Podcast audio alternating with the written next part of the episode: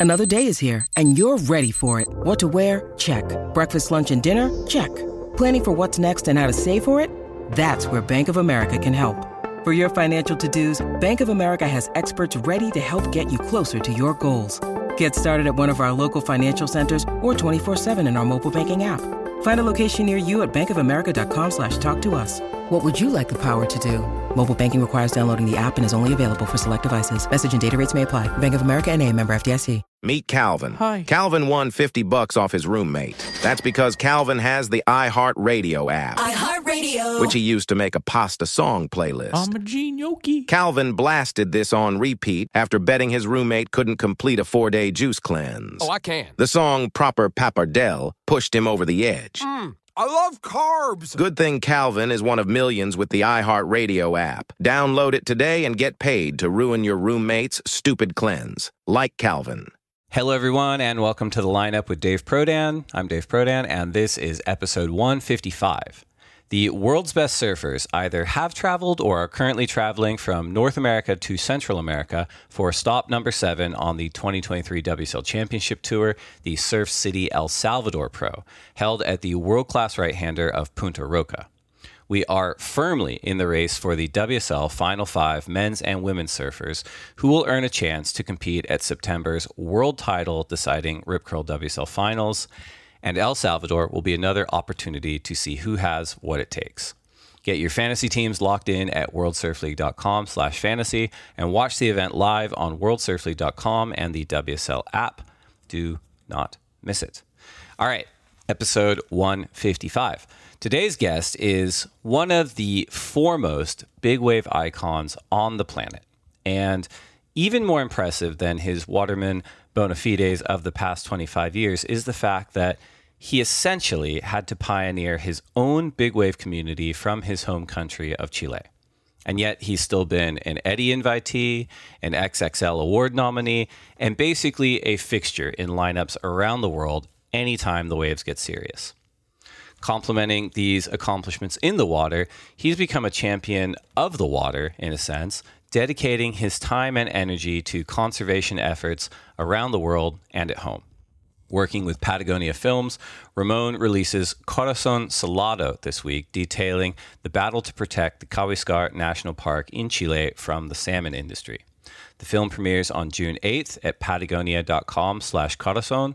That's patagonia.com slash C O R A Z O N. It is well worth your time. We talk about all this and more. Please enjoy the lineups conversation with Chile's Ramon Navarro. The good old clap, take one. That's right. How many of you knew what you wanted to be when you were seven years old? I did. I wanted to be a world champion. Hey, is there honesty involved in this podcast? Can we be honest? You can shut your lips. And then I'll just say, put them up. What? Let's go. He's like, you look too pretty on the wave. Get ugly. We can talk about DMT if you want. I thought you were boxing.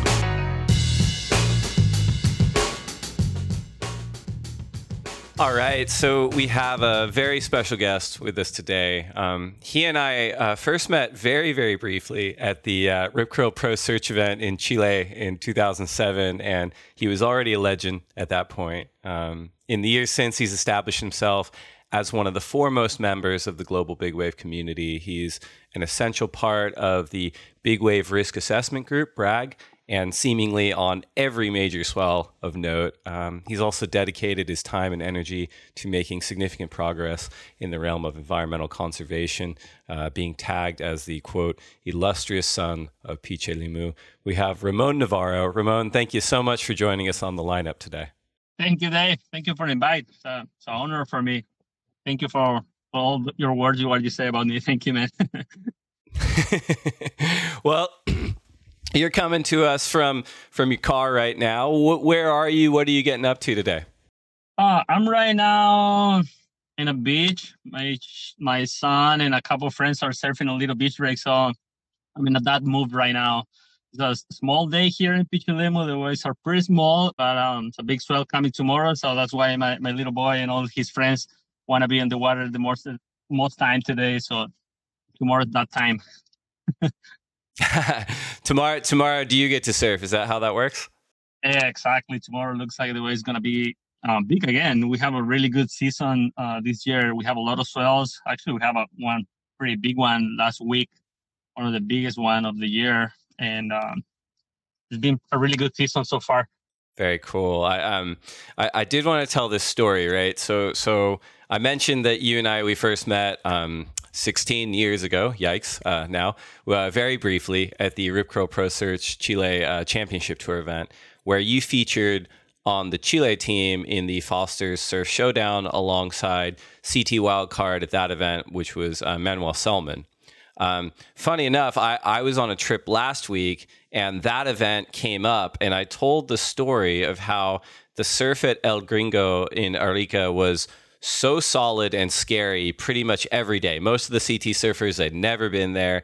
And every day we would walk from our hotel along the coastline up the man made peninsula, to see what the call was. The surf was eight feet, 10 feet, 15 feet, however you want to characterize it, and just slabbing onto this rock shelf. And we had the world's best surfers in town, but the water was virtually empty aside from this small crew that were out every morning. And those surfers were Chris Ward, Luke Munro, Josh Kerr, and yourself.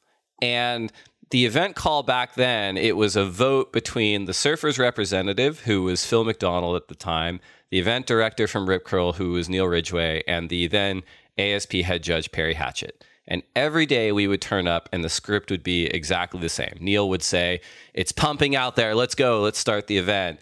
And Phil Macko would say, It's way too dangerous. No way. And Perry Hatchett would say, It is too dangerous. We're going to have a lay day. And this went on for four or five days until eventually Neil goes, It's pumping out there. Let's go. And Phil says, No way. It's still too dangerous. And Perry finally goes, it's not getting any smaller. We have to go right now. And yet, every day, you know, it was Chris, Luke, Josh, and yourself who were out there just charging and kind of showing the world's best surfers it could be done. And I'm curious if if you remember it the same way because that that story's been stuck in my head for 15 years. Oh, that's crazy. There's a lot of time happened, huh? I didn't realize it was so many years. but um yeah, it was I mean, for me, Arica and all my friends, actually, we drive in all every season to Arica and surf at Gringo every day those years. I mean, we stay like three solid mm. four months in the winter time, and and we pretty much surf every day, which is big or not too big or small. It's just amazing wave. It's sketchy. It's really dangerous, but uh, when you serve a lot of time, when you spend a lot of time in that lineup, you understand really good how the, the current and the reef and which one are the good ones. So uh, yeah, it was it was really surprised to me those years. Like all the pros didn't want to surf.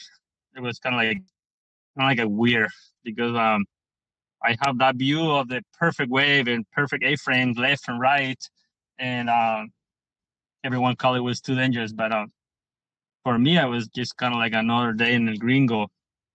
But um, I understand. I mean, I mean, all the pros you need to take care.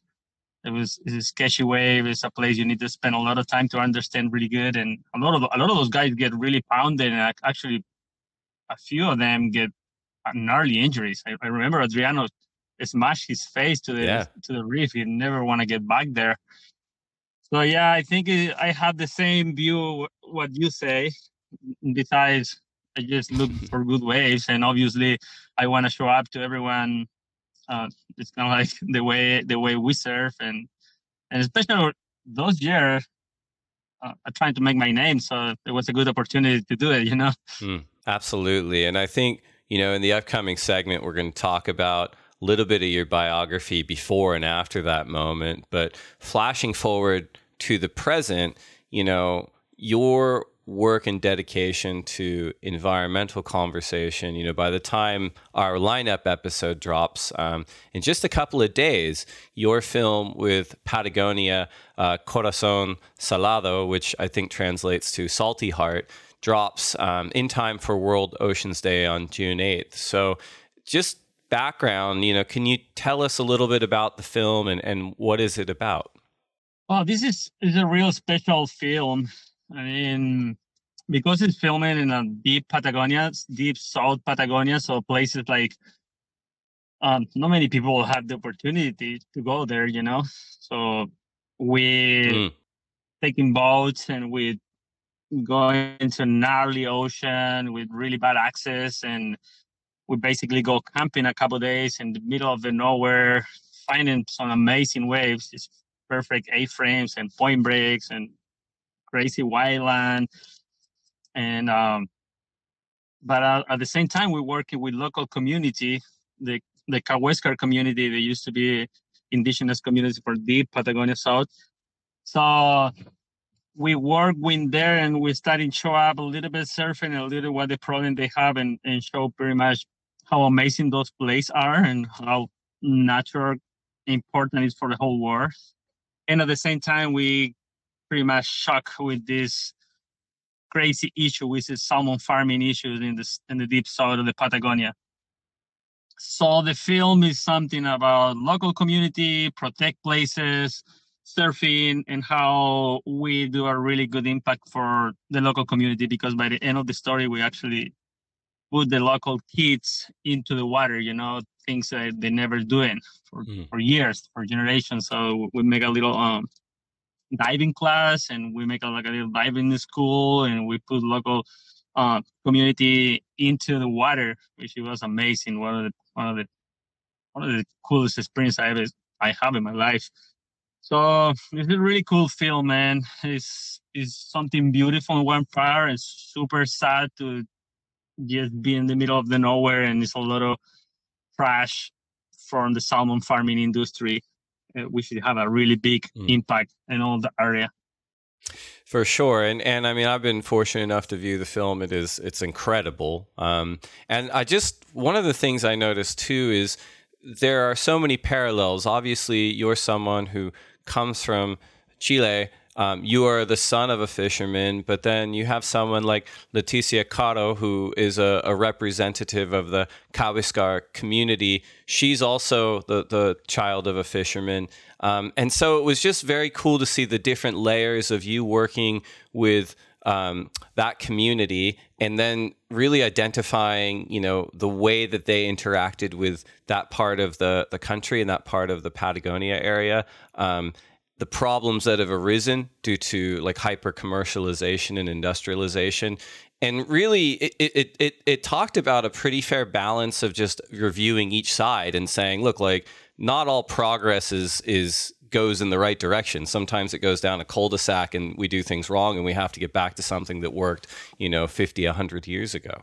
I mean, well, it's, man, this is a crazy story because like, if you're talking about uh, Kawésqar community, talking about which was the, like the real way they used to live is not far away. It's like 150 years ago, 200 mm. years ago. They used to be mm-hmm. diving community. They used to uh, heading around all those crazy channels deep in the Patagonia in canoes, you know, and and tiny little canoes and mm-hmm. moving into the channel. Uh, all the women are divers. So and then when the people yeah. show up in Chile, talking up about 150, 200 years ago, um, it was one of the biggest genocide in the history. You know, they kill everyone, and uh, just a few of them yeah. uh, keep alive and running away and hiding there in the islands until until the whole government in Chile get in there and starting this supposedly colonization, uh, which is a fake in a big time to the local communities. Kawésqar and Alacalufes, mm-hmm. a lot of more communities that used to live there in, in the wildest places and super heavy cold water, um, nasty weather, you know, and and they used to live and and enjoy those places and respect those places. So when now you see everyone talking about like the, the indigenous community disappear, and when you know people like Leticia and his dad and, and the whole community, you realize the community is still alive, you know, it's still there, it's on the blood. But hmm. they have no access to the ocean because uh, people take care everything from there. So uh, the other side, you see like this big globalization is starting growing and, and growing salmons in places that have never been salmon. You, you need to put in part like salmon, not from Chile fish, you know, the North American fish. And um, sure that impact to the local community, to the indigenous community, to fishermen, uh, it's something, it's something really hard to see it, you know, because on one side, yeah, Leticia dad is fisherman as my dad, so we talk in the same language, so we get really close together and we jump in the boat and we we go all these fjords in, in the Patagonia. And by the end of the day we're talking pretty much the same story how all this big globalization is starting to destroy the resources and it's trying and starting to destroy the environmental. And just numbers and numbers and numbers and just business trying to growing and growing and growing but nobody take care of mother nature nobody take care of like uh, those wild places you know? There's no many in the world already. It's just a few places like hot hotspot you guys call it uh, and the, the deep patagonia yeah. is one of them. So for me and for the whole patagonia team we've been working in this project for three years trying to put that reality out in a film and trying to you know help a little bit because we go against mm. the law we go against uh, governments politicians and obviously salmon farming which is you put in numbers is pretty much David and Goliath. You're fighting against something huge, and it's gonna be a really hard um, yeah. battle to win. But um, we're trying our best, and and we keep pushing in our heart to people understand how important is respect modern Nature, and and especially for this podcast, which is really important, is like make American people understand the salmon from Chile mm. is something polluted the water here I mean, it's not a healthy fish. It's not what like they say it's like fancy fish from the clear water on the Patagonia. It's the other side. They put a lot of antibiotic, antiparasite, and uh, they destroy the culture and destroy the the fjords in the south. So super tough. And the idea with the film is show up to everyone what actually is the truth from salmon in Chile. Yeah, and that definitely comes across in the film too, you know. And I also think that the example that that you highlight in the film is also one that you can look at around the world as well. Like one of the comments from the film, and I'll paraphrase, but it was something to the effect of, you know, it's taken 4.5 billion years to shape what we have now, and only four and a half decades more are left to unravel those systems that make our existence possible. And I, I think of that in like the relativity of time. Like there's a lot of young people that listen to this podcast, you know, to them 45 years seems like forever, you know, and they'd be like, "Oh yeah, this is how it's always been done." It's like, "No, it's a blip. It's a blip in the entire arc of this ecosystem and there's no reason you cannot adjust and optimize and change things to something that's more sustainable." Did that strike you at all when you were working on the film just how uh, something that has been evolving for so long can be changed so quickly. And and I guess on the other side of that, do you have any optimism that it can be changed for the better on the other side of it? Yeah, that what Sylvia Earle say that, and, and, it's pretty amazing. Actually, make me make me cry when you hear it and when you see.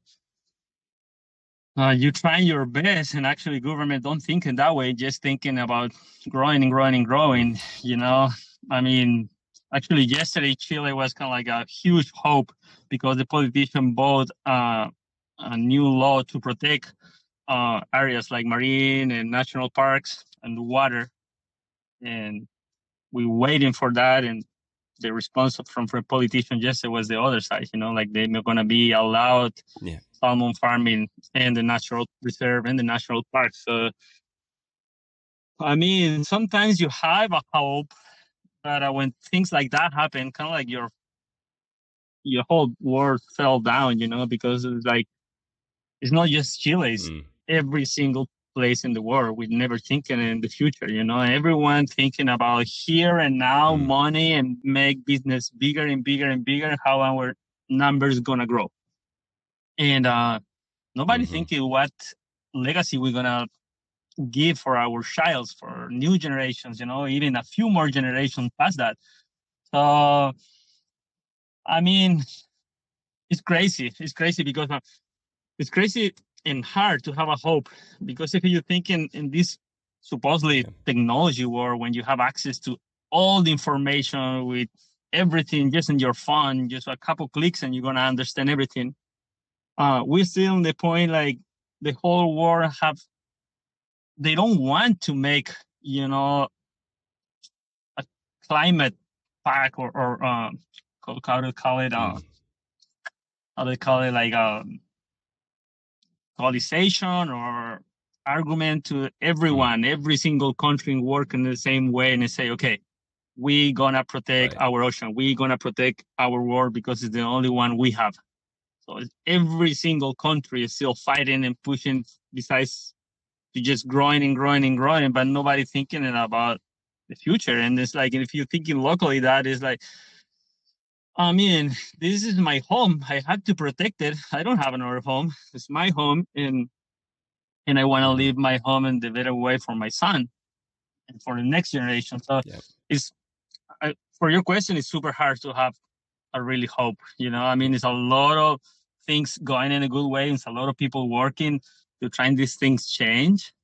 But on the other side, is mostly the power, the politicians have it. They don't push it in that way. You know. I mean, yeah, it's not yeah, something and I like think that's oh yeah. It's it's it's not something they don't know. It's something they don't want to do it. Yeah. You know, because I mean, humans have the tools. Come on, everyone have the tools today. Mm. Everyone know how the best way to do it and and what is the best for environmental. But they actually want to do it. My answer is no. Hmm. Yeah, and I, I I think that your story you can apply it like that same tension to so many different spaces, whether it's political spaces or social spaces or whatever it is. And it, it's hard, right? Because I think what you're identifying is you get these spaces that are siloed, right? We've got end stage capitalism over here, which is like, I'm only thinking about money and the bottom line and this and this and this. And then you have people over here who care about the environment. Um, and they almost look at the two groups look at one another like oh no they they're the enemy. We've got nothing in common and vice versa.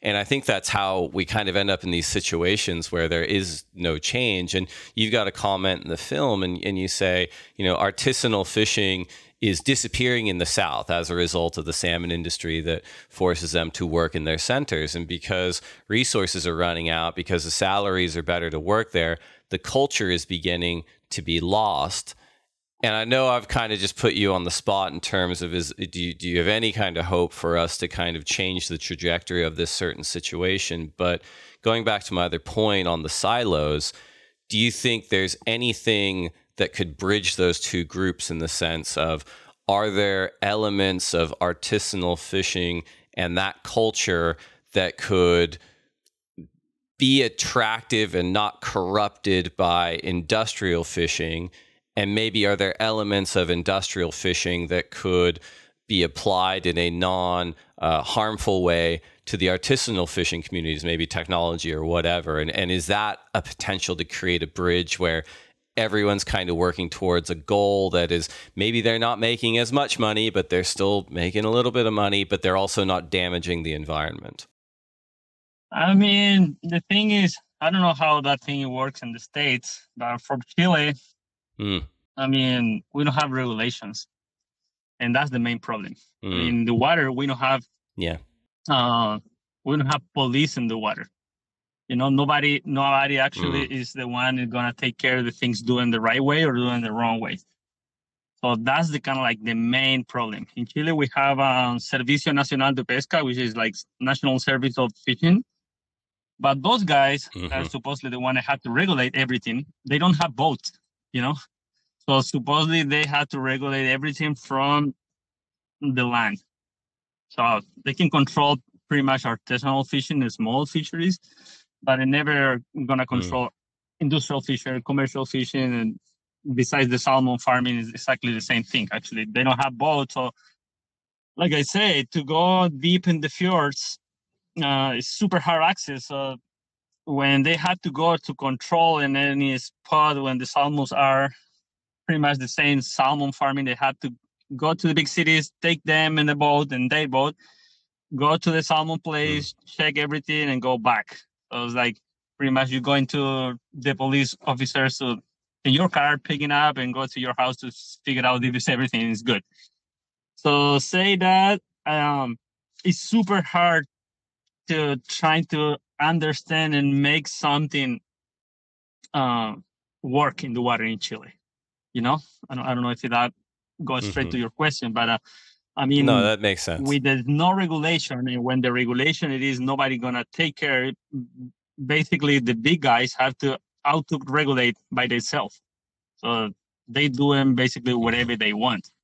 It's super hard to put mm-hmm. in, in balance what the local fisheries can actually do in the future and what actually the industrial fishing and salmon farming can do in the future because no regulation. So everyone take whatever they want from the ocean and nobody regulate and nobody control them. So it's something that is no way going to work, you know? Yeah. Well, it sounds like within that scenario, you know, your work with Patagonia on Corazon Salado is really one of the most important, if not the most important thing you can do because you're putting the story out there and educating a public that can hopefully engender change at a structural level politically and then create regulation. That that that seems like that's the intent.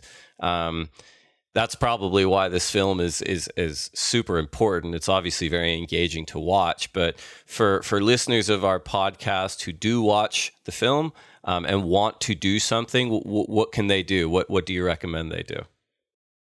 I mean, in the film is going to be a link, so everyone can sign the link, and which is the local community want to do and everyone support them. Is right now the Kawésqar place is a is a national reserve so what we want it turned into a national park. So that's kind of like everyone can sign and help us because uh, with a national reserve, there, is no protection in the water. And uh, if you turn into a national park, supposedly it's gonna get better protection in the water. But uh, like like I said, yesterday they bought the new law, which is supposedly they're gonna be allowed to salmon farming growing and growing in, in the national park and the national reserve. So it's a crazy balance, but supposedly it's a national park. There is going to be more regulations and and more uh, layers of protection for that place. So that is kind of like the only thing we're trying to do and make the government understand. It's a lot of people, not just from Chile, from the whole world, trying to protect the, the deep area in the Patagonia, the Kawésqar Reserve, the, the the old Patagonia Deep South. So that's kind of like we asking for, and that's actually we hoping for. So everyone can link uh, and in the Patagonia webpage when the film is out and sign this, the petition. It's gonna be a big help. Awesome. Well, by the time this episode comes out, we will definitely have a link to the film in our show notes. So everyone go check out Corazon Salado. Uh, we're going to take a quick break to get a word in from our sponsors, and we'll be right back. WSLStore.com is powered by Shopify. We love the analytics we can check on the go. A lot of us are addicted to checking the Shopify app on our phones. We also love the automations and marketing integrations with our social and YouTube channels. It has incredible features to help us manage our global audience, including international taxation support and great shipping optionality. Shopify is the global commerce platform that helps you sell at every stage of your business. From the launch your online shop stage to the first real life store stage, all the way to the did we just hit a million orders stage, Shopify is there to help you grow. Whether you're auctioning autographed apparel or selling sleek skis, Shopify helps you sell everywhere. From their all in one e commerce platform to their in person POS system Wherever and whatever you're selling, Shopify has got you covered. Shopify helps you turn browsers into buyers with the internet's best converting checkout, up to 36% better compared to other leading commerce platforms. And sell more with less effort thanks to Shopify Magic, your AI powered all star. Shopify powers 10% of all e commerce in the US, and Shopify is the global force behind Allbirds, Rothy's, Brooklinen, and millions of other entrepreneurs of every size across 175 countries. Plus, Shopify's extensive help resources are there to support your success every step of the way. Because businesses that grow, grow with Shopify. Sign up for a $1 per month trial period at shopify.com slash lineup, all lowercase. Go to shopify.com slash lineup now to grow your business no matter what stage you're in. Shopify.com slash lineup.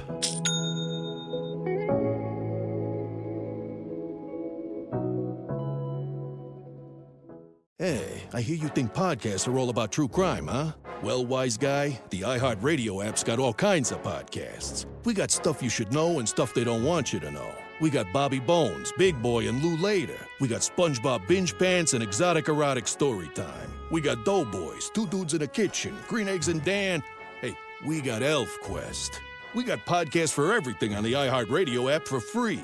If you don't download that, well, that's not just a true crime, my friend. That's criminal. All right, we are here with Ramon Navarro. You know, Ramon, we, we spent the first segment talking about your film Corazon Salado. Um, but tell us a bit, a bit, a bit about your background. You know, born and raised. Where did you grow up? What was your your family life like? I mean, I'm from Pichilemu, which is um, the place I more love. And coming from a fisherman family, um, Pichilemu is like three hours uh, south from Santiago, the place with a lot of perfect point breaks, beautiful waves, pretty much it waves every day here. And uh, this is a place where I grew up. Um, I love to grow up here. And in those years, Pichilemu was a tiny little town, just fishermen used to live here. And and then the surfing showed up into my life and then into the town and just like a boom, you know. Now it's a huge city compared to it was 15 20 years ago. And um everything go between surfing and tourism right now. So that's it. That's it man pretty much. Well and you mentioned surfing coming into your life. Like how, how old were you when it came into your life? And what was that experience? Did um, travelers come to town? How, how did you get introduced to surfing? I mean i was diving or not diving, but learning to dive and be in the ocean with my dad mostly time when I was six, seven, eight, until eleven, pretty much. And um, and then one day I saw people surfing pretty much in front of my house. And that was kind of like something weird to me and something new to me, but at the same time it was like, wow, um, I have a lot of connection with the ocean and I'm pretty much all day in the water. This is something fun looks like. So I'm starting just sitting on the beach and watch those guys surfing. And until they get the point, one of those guys broke a board and and give me my first board it was a, a, Brazilian board broken like three or four times, and uh, I fixed it, and that was my first board, and that's how I was starting surfing. I was 13 years old at that time. It was super special because um, wow. And, and uh, it was it was super hard to have access, you know, to boards and wetsuits and everything here. Yeah. So um, I don't have it. I don't have it, and um, I just in the, in the beginning I was surfing with spring suit, trunks, diving suit, until until the point I I was until the point I was um actually surfing and actually I realized, wow, this, I like this thing. And a few years later, I buy my first wetsuit, and uh, and then I realized how good the surfer wetsuit was, because at the beginning I was just surfing with spring suit here in the cold water. yeah, and and so we're talking. 13 so what that's like the early 1990s mid 1990s and as you said, it, it sounds like you got a, a, board off of Brazilian. It doesn't sound like there was a huge surfing scene in Chile at the time. Is that is that correct? Oh yeah, it was nothing. It was in Pichilemu. I think it was like five, six guys surfing, maybe maybe ten. But actually, nobody dedicated his life. Actually, you know, and uh, for me, uh, that was ninety three. I believe in '96, I decided to be a professional surfer in my in my brain. no, actually, you know, doing it, but in my brain, sure, yeah. in my brain, I say to my dad and my mom, I want to be a professional surfer, and and they just laughing about it and say, yeah, like who? Me one Chilean is a professional, and uh, they're completely right. No one, you know, and um, yeah, I think uh, for me the big change was um 99 when I went for the first time to Hawaii. Uh, I realized my dream it was really Mm. hard because my level of small wave surfing it wasn't that that good. You need to think about those years, uh, especially in Chile. We don't have surf videos. We don't have internet. It's just barely magazines show up. If you want, um, guys, bring a couple a couple of those to the town. Um, we don't have access to surfboard, wetsuits. So basically, you buy any surfboards, whatever size and dimensions are. You buy any wetsuits, whatever good or bad it is. And um, so the whole actually real war of surfing it was in '99 when I went to Hawaii, and then I realized like, wow, surf level is super high, but I see the first time would actually I see this window, which is wow, is a, scenes in a big wave surfing, and and I have big waves in my town in Lobos, and actually nobody enjoyed it and nobody worked on that. And then I realized, and we have a lot of big waves in Chile. So I think, I mean, definitely I saw opportunity there. I say like, okay, I'm gonna try to Mhm. focus on big waves and discovering new waves in Chile, and, and gonna try to make my career and between Chile and Hawaii and searching for big waves. So that's is pretty much how everything starting, and I had no idea how that idea come out into my mind because um, it was a it was a super hard road to take, especially coming from Chile. But um, until the point actually get the level and the boards and the, all the equipment to starting surfing big waves, it it was it's just starting to come out beautiful and like a dream come true because uh yes it was the revolution of the internet and and all the media things starting growing so kind of like i feel the whole world had that that they want to see new waves you know they want to see new big waves they want to see new places like arica like you say like a gringo iquique Yeah. lobos big waves and lobos uh that's pretty much how i make my name here It's so interesting that you bring that point up because it's something we like to talk about on the podcast a lot. And, and that is that, you know, in 2023, because of the internet, and I'm, I'm sure this is the case with your son who you're watching surfing right now, right? Is everyone has access to everything. Like, I can watch a video of how, you know, Gabriel Medina or Stephanie Gilmore surfs that particular wave. I can watch their technique or I can watch them live on a championship tour event. You know, shapers can, you know, share information about materials and templates. You can get information about diet and fitness and training, all these things everyone has access to. But as you pointed out in Chile in the, the early to mid 1990s, it's your access is maybe someone left a VHS video, maybe there's a magazine that's your understanding of professional surfing. And as you pointed out, going to Hawaii was eye opening in the sense of like, wow, this is what the level is in these different kinds of spaces. And it's interesting to hear you say, I took home that the opportunity for me is in the big wave space. And I'd imagine that has something to do just with where you grew up, right? The, the, Chilean coastline is one of the longest in the world. It's, you know, 4,200 kilometers north to south. And you've got tons of variety and tons of power. And as you said, a big wave spot in your backyard. And so, would you say that the way you approached your dream of being a professional surfer from the time you were 16 at home to when you after you returned from Hawaii was radically different? Were you kind of like, okay, I thought I was doing this, but now I'm going to do that? I mean, it was kind of like no options, you know. I mean, sure, yeah.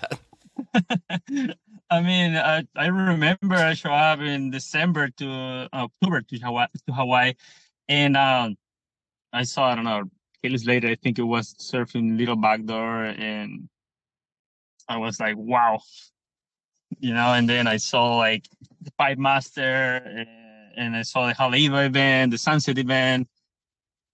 So I was like, wow, I'm so far away from that level. But mm-hmm. like I said, at the same time, I saw Waimea break. And it was the first time I saw actually big boards. Nobody had big boards in Chile those years. Uh, Nobody had like a 9.8, 9.6, Mm. 10 footers. I mean, the biggest board Right. I had those years was a seven four.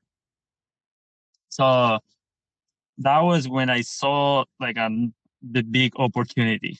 That was like wow, and everyone that year actually everyone because I I don't know.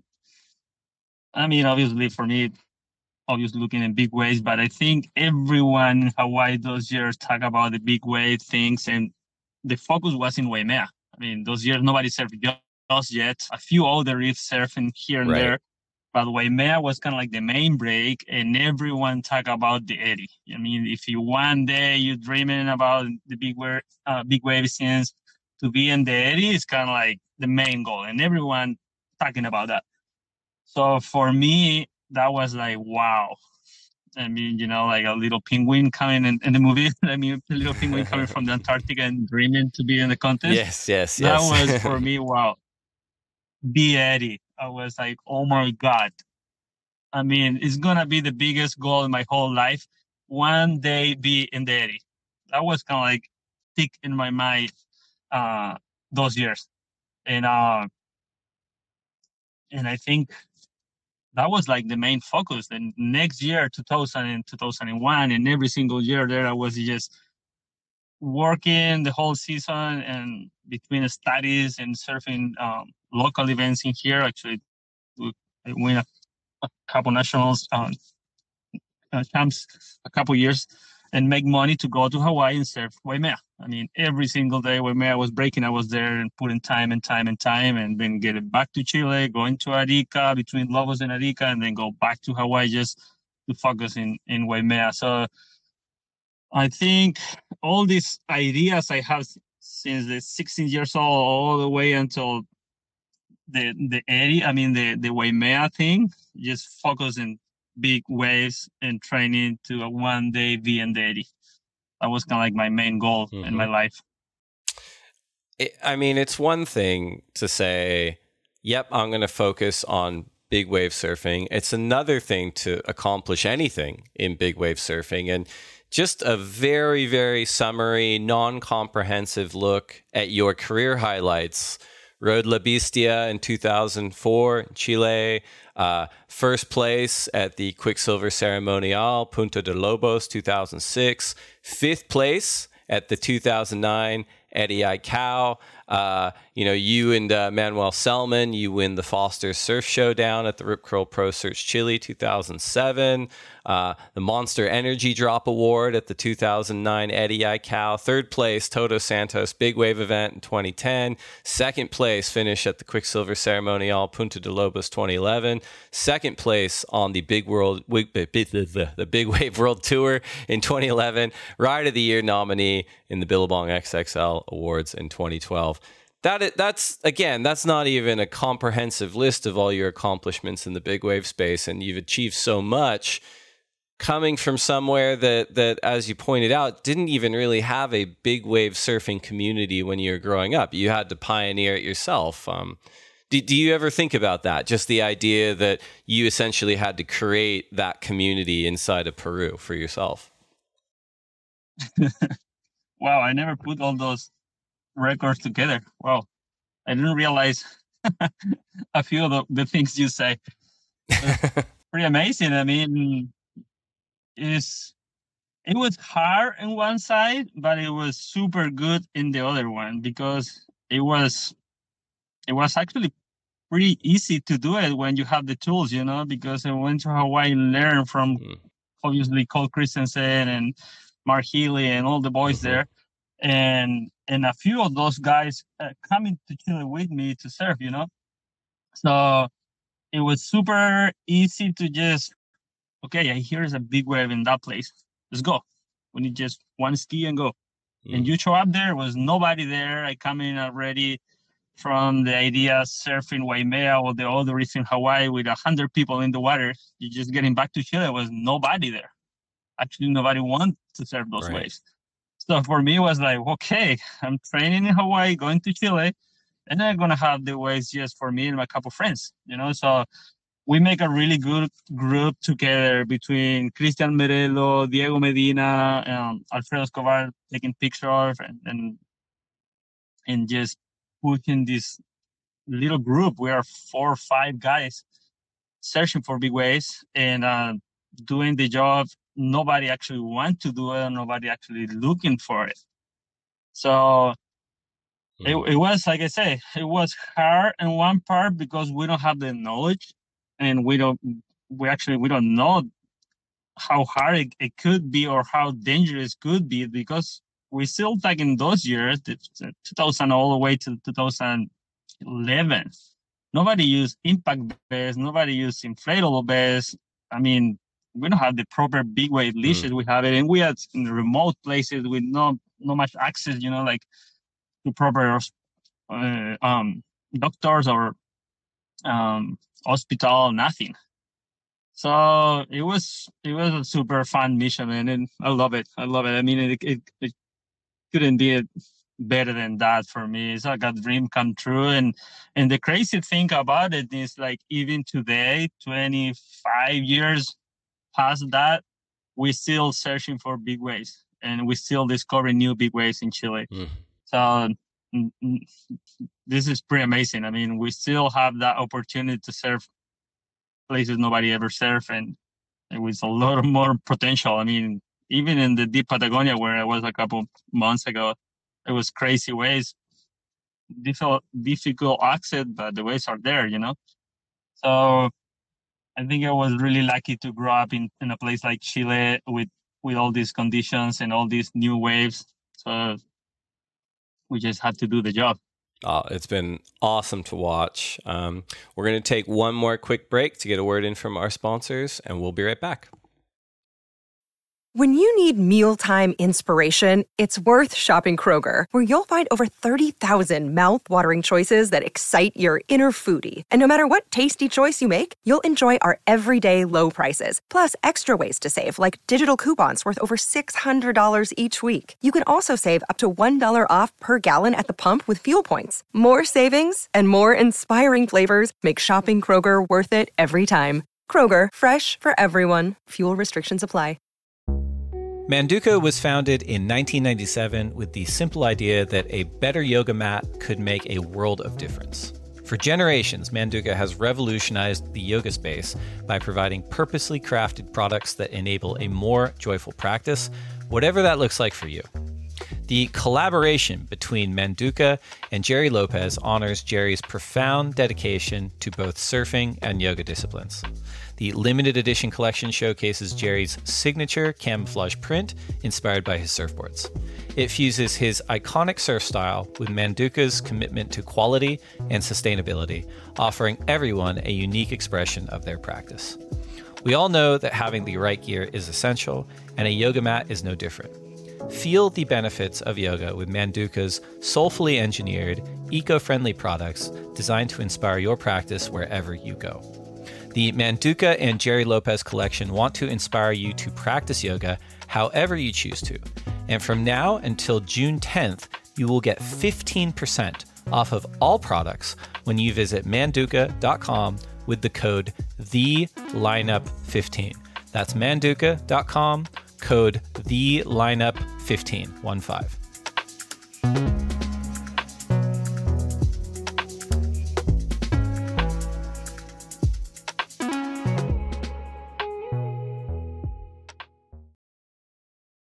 You know, we, we've reviewed your impressive and inspiring trajectory as a, a, professional surfer in the big wave space.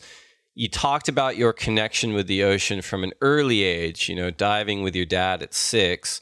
You know, when did environmental activism and, and your concern for, you know, ocean ecology come into your life professionally in, in the sense of, you know how how did it start to work with your sponsors? How did it start to work with projects like Corazon Salado um, for you? Or was that something that was always there for you? I mean i remember when i was a little kid with my dad hiking always the first thing actually i remember was like i had to be 10 years old and i was hiking to go diving and looking when the the, the waves are flat in chile which is we don't have many days like that but um, I always see because my dad wake up really early and go check the ocean. And I remember exactly one day we go check the ocean, it was completely flat. And I was like, "Oh, Dad, let's go to that place. You remember that place we went last time? It was amazing. So many fish. That's the place to go." And he said, "No, you know what? We don't have access to that place because the the landlord of that place they don't want people going in in the middle of the winter because the road it, it can get bad, and so we had to go to this other place." And I remember that thing is stuck in my mind forever. So I was always was like, what the hell? Why we cannot go to just dive in a place because the landlord say you're you don't have access. And we're talking about access here is places like it's nothing around. You know, you're not gonna go into the break into the house to get to the beaches. Places, especially those years, was places like um, big landfills with nobody around. So that thing is stuck in my mind, and and, and I remember it was in 2000, the first time in Pichilemu, the government went to put a um, a pipe, a sewage pipe, in the middle of the town, and uh, the whole local community starting get together and fighting against.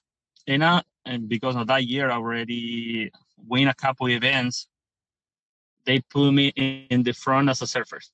So we go on mm. all those meetings and everything, and we actually win that fight because we have the study about not the study but the knowledge about how the sandbar moving and and and how the ocean works and the currents and everything.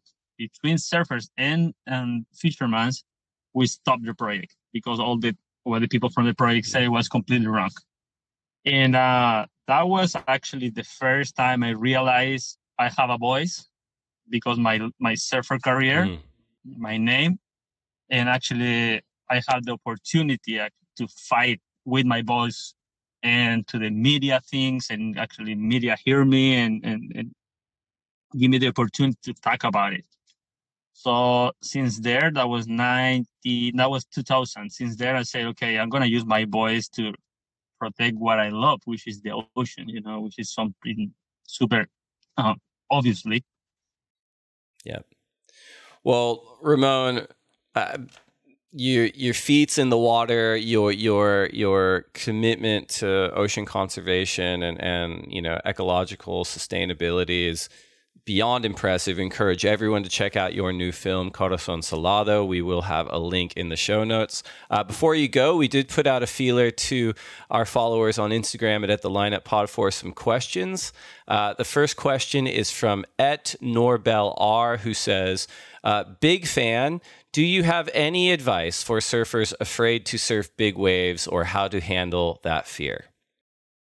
Wow, I think the best is surf the most you can. I mean, surf big you need to serve a lot, training a lot, and the psychological part is really important. I mean, if you can make a good balance in between training, a lot of surf, and psychological thing, I mean, your mind setup is is in the right place, and obviously uh step by step you definitely you know when i go big from one day to the other from three foot all the way to 20 foot you need to go three five six and and growing and growing like that way so i think that is one like the the main key and um and then and then the other part is like obviously you have to like it i mean if you don't like big waves um don't go man i mean you have to push yourself because like from someone can be a big wave.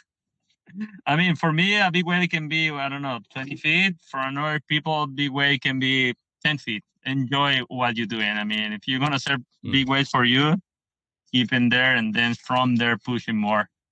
Great answer. Uh, next question is from et Hermes underscore Pineda, who asks, "What is the best season for waves in Chile?" I mean, depend what you're looking for. We really like here. We have waves every year. I mean, all year around. I mean, for me, the best season obviously is March to May, June, like starting getting into the the winter time. But if you move in north of Chile, actually, is the main winter of the south hemisphere is good because the, the north, you know, the desert never rain, is sunny every day. So you don't need you don't need much. Um, just to be there in the winter time is going to be waste every day. Very cool. And the last question that we selected from the Instagram community is from at Too Cool for Megan, who asks, "Do you have any particular uh, routine or rituals for, that you do before you surf big waves?"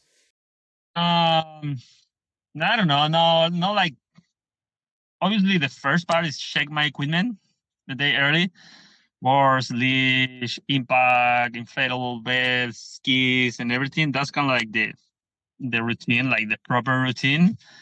And I have always ready for that. And then just enjoy trying to trying to eat good, drink a lot of water, and in the morning wake up really early, have my mate. It's kind of like like the main routine, and the main thing is the mate, and then hear good music and trying to be in a good vibe all day, just laughing and and, and joking with friends, so those those nerves can go out. And it's been changing from years, you know. Now just trying to enjoy every session, no matter get waves or no waves. Just trying to be in the water and enjoy it because I love it and and I have no pressure right now. Just trying to go out and and do my best and enjoy it.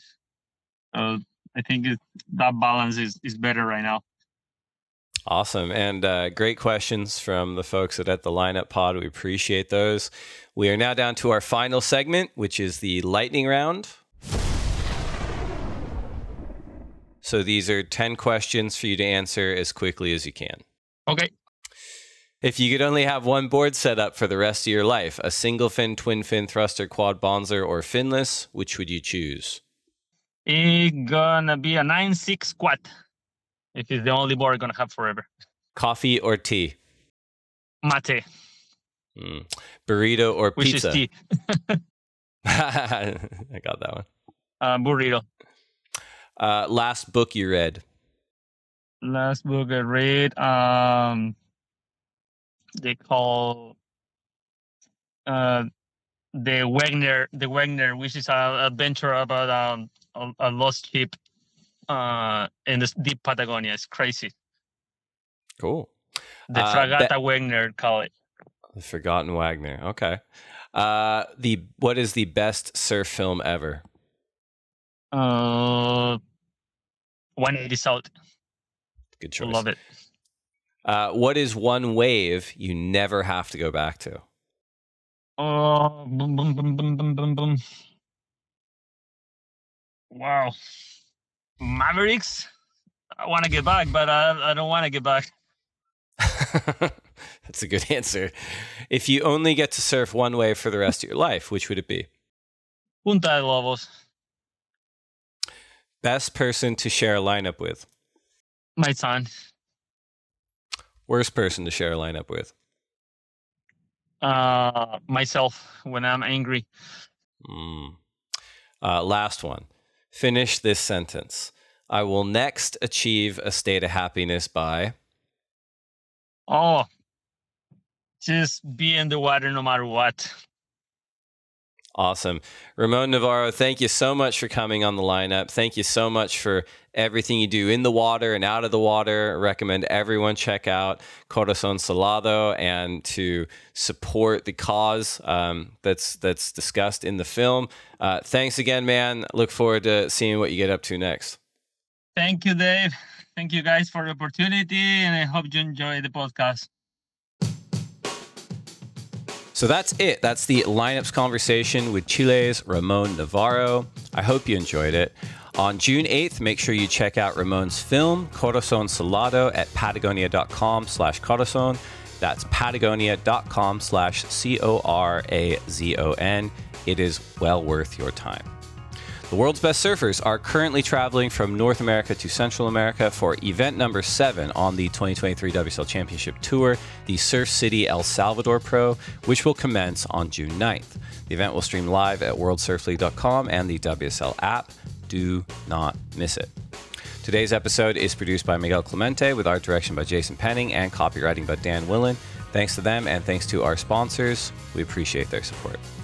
The lineup acknowledges that it is produced and recorded on the ancestral lands of Chumash, Kumeyaay, and the Prometheus indigenous people. I hope you safely get some waves wherever you are, and we'll see you next Tuesday. WSLStore.com is powered by Shopify. We love the analytics we can check on the go. A lot of us are addicted to checking the Shopify app on our phones. We also love the automations and marketing integrations with our social and YouTube channels. It has incredible features to help us manage our global audience, including international taxation support and great shipping optionality. Shopify is the global commerce platform that helps you sell at every stage of your business. From the launch your online shop stage to the first real life store stage, all the way to the did we just hit a million orders stage, Shopify is there to help you grow. Whether you're auctioning autographed apparel or selling sleek skis, Shopify helps you sell everywhere. From their all in one e commerce platform to their in person POS system, wherever and whatever you're selling, Shopify has got you covered. Shopify helps you turn browsers into buyers with the internet's best converting checkout, up to 36% better compared to other leading commerce platforms. And sell more with less effort thanks to Shopify Magic, your AI powered all star. Shopify powers 10% of all e commerce in the US, and Shopify is the global force behind Allbirds, Rothy's, Brooklinen, and millions of other entrepreneurs of every size across 175 countries. Plus, Shopify's extensive help resources are there to support your success every step of the way. Because businesses that grow, grow with Shopify. Sign up for a $1 per month trial period at shopify.com slash lineup, all lowercase. Go to shopify.com slash lineup now to grow your business no matter what stage you're in. Shopify.com slash lineup.